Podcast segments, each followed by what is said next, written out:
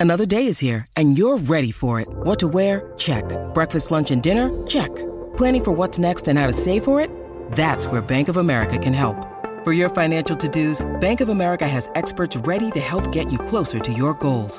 Get started at one of our local financial centers or 24-7 in our mobile banking app. Find a location near you at bankofamerica.com slash talk to us. What would you like the power to do? Mobile banking requires downloading the app and is only available for select devices. Message and data rates may apply. Bank of America and a member FDIC. When you need mealtime inspiration, it's worth shopping Kroger, where you'll find over 30,000 mouthwatering choices that excite your inner foodie. And no matter what tasty choice you make, you'll enjoy our everyday low prices, plus extra ways to save, like digital coupons worth over $600 each week. You can also save up to $1 off per gallon at the pump with fuel points. More savings and more inspiring flavors make shopping Kroger worth it every time. Kroger, fresh for everyone. Fuel restrictions apply.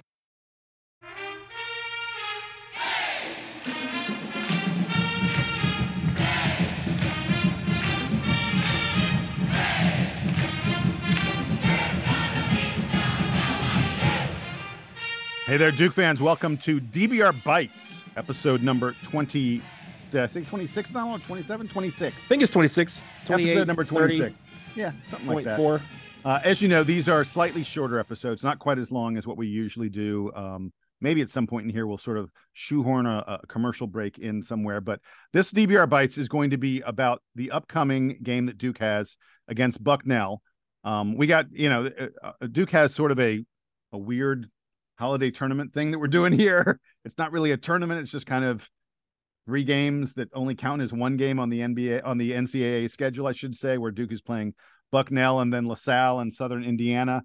Uh, you know, I don't want to say it's totally non-competitive, but this should not this should not be a uh, a really difficult contest considering considering Duke played Arizona and Michigan State our past couple games. I can kind of understand why we are not, you know, biting off a, a big opponent here in Bucknell. Um, anyway, Donald, just really quick, tell me what you got on Buck. They're, they're one and three on the season. Tell me what you got on Bucknell. Who have they played so far, and how have they done? Yeah, so they're 334th in KenPom. So we're talking about, you know, statistically one of the the you know worst teams in Division One. Yeah, But having tw- said that- bottom bottom twenty, bottom thirty, bottom. Yeah, Yeah, yeah. But having that said that, as you mentioned, as you mentioned, they are one and three on the season. That one win, uh, unfortunately, comes uh, at the expense of, of our friend Greg Paulus uh, in Niagara. They won at Niagara over the weekend. They have lost at Delaware, at Penn, or I'm sorry, against Delaware at home, at Penn, and at LaSalle. So again, they've played LaSalle uh, on the road. I think that was maybe the start of this little Blue Devil challenge that we've kind of put together.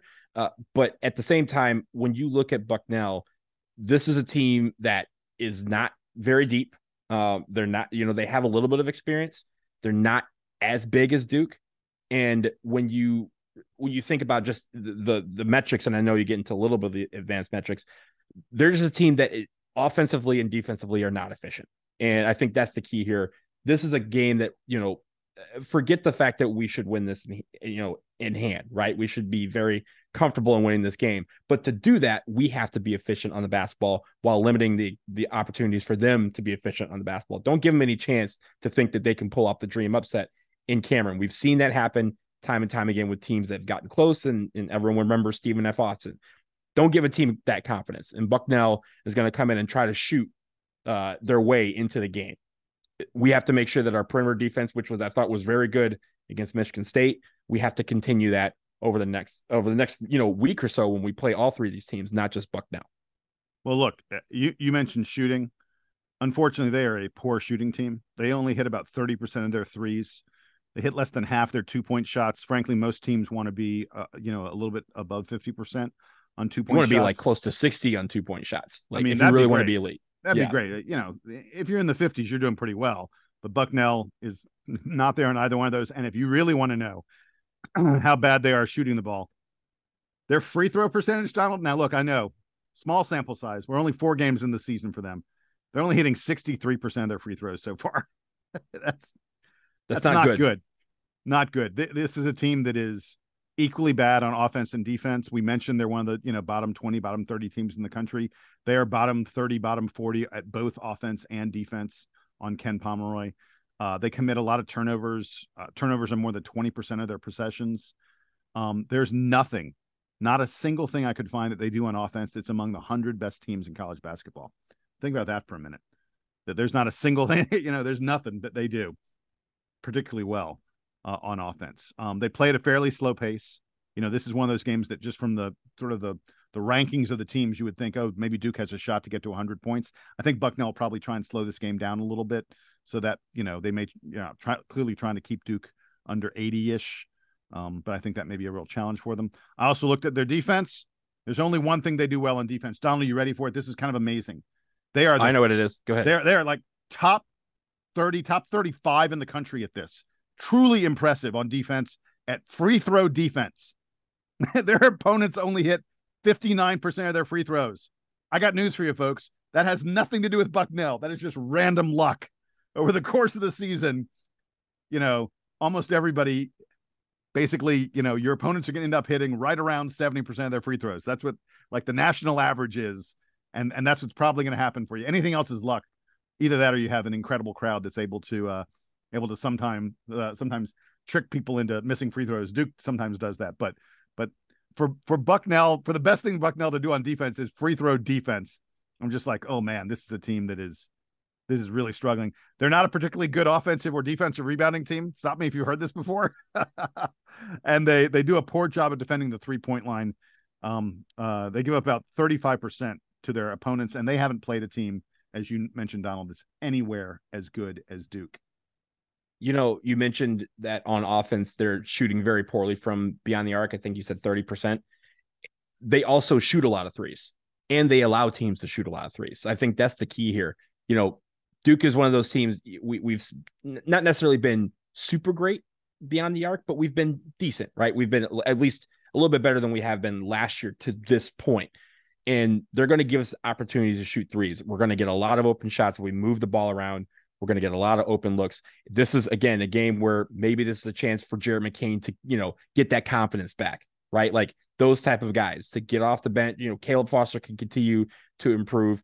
You know, Flip is going to get some opportunities to shoot threes. There's not a lot of guys that are that are his size. They have one guy who's seven foot that's in the main rotation uh, for Bucknell. So of course he's going to be putting Cal Filipowski, but he's not Cal Filipowski. Cal Filipowski will hopefully be able to do what he wants. And even if we bring in a Ryan Young or a Sean Stewart, this is a game where they should be able to be active because both of those guys are bigger and stronger and jump higher than anybody on Bucknell's team. So I think the key here is Bucknell's going to try and force us to shoot because that's the one thing that they're allowing people to do.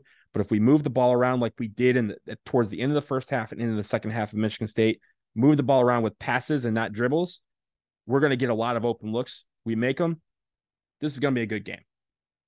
All right, so uh, uh, we're going to take a quick break, just because I know that our sponsors want us to. when we come back from the break, I'm going to give you a couple few names to pay attention to on Bucknell, and and we'll very briefly talk about sort of maybe what we want to see from Duke coming up in, this in this contest against, frankly, an overmatched opponent. That's it coming up right after the break.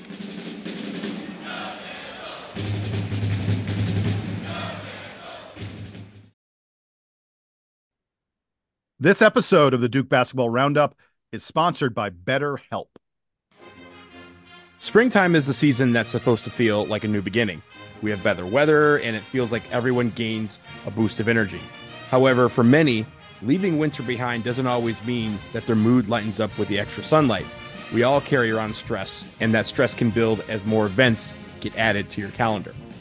That's certainly true, Donald. And with the amount of social gatherings increasing with the improving weather and more daylight. There's more pressure to be on when you're interacting with family, friends, coworkers, even strangers, even when stress has you a little bit down.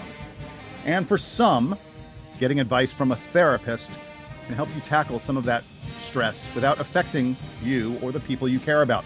That's what BetterHelp is all about. It's entirely online and it's designed to be therapy that's convenient, flexible, and suited to your schedule. You just fill out a brief questionnaire and get matched with a professional licensed therapist. And you can switch therapists anytime you want. So if you're thinking of starting therapy, give BetterHelp a try and find your social sweet spot. Visit betterhelp.com slash Duke Roundup today to get 10% off your first month. That's BetterHelp, H-E-L-P dot com slash Duke Roundup.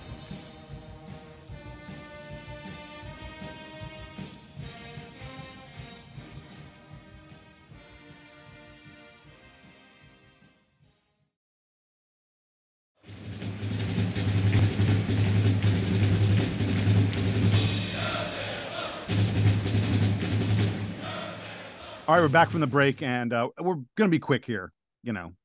Uh, but I did want to mention a couple of the players on Bucknell that folks should look out for. You you alluded to to these guys, I think, a, a bit. Um, Jack Forrest, who's a six five wing for them, he's a senior. Um, he is clearly far and away the the guy that they count on for offense. He averages close to 17 points per game.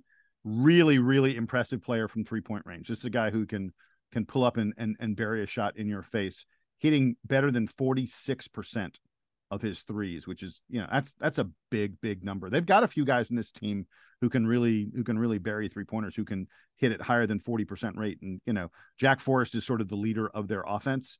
Um, I I I don't know. You you may see Mark Mitchell taking him. I actually think you could see um Tyrese Proctor probably matching up with him a lot. Proctor seems to be the the the guy in our guard rotation that that we put on there on the on the toughest offensive player. So I think you could see that matchup.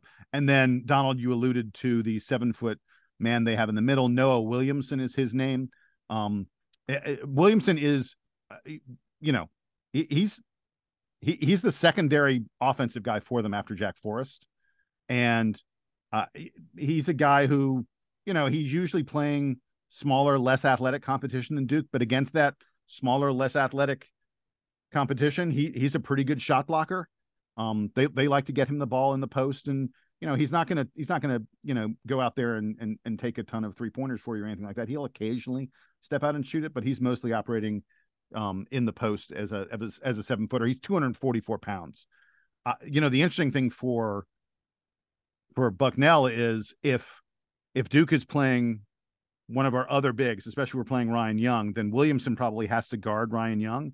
I'm not sure who they have, who Bucknell has that can really match up with Kyle Filipowski as a result. Frankly, I'm not sure, even if they've got Williamson on him, I'm not sure they have anybody who can match up with Kyle Filipowski. He's he's a matchup nightmare for a team like this.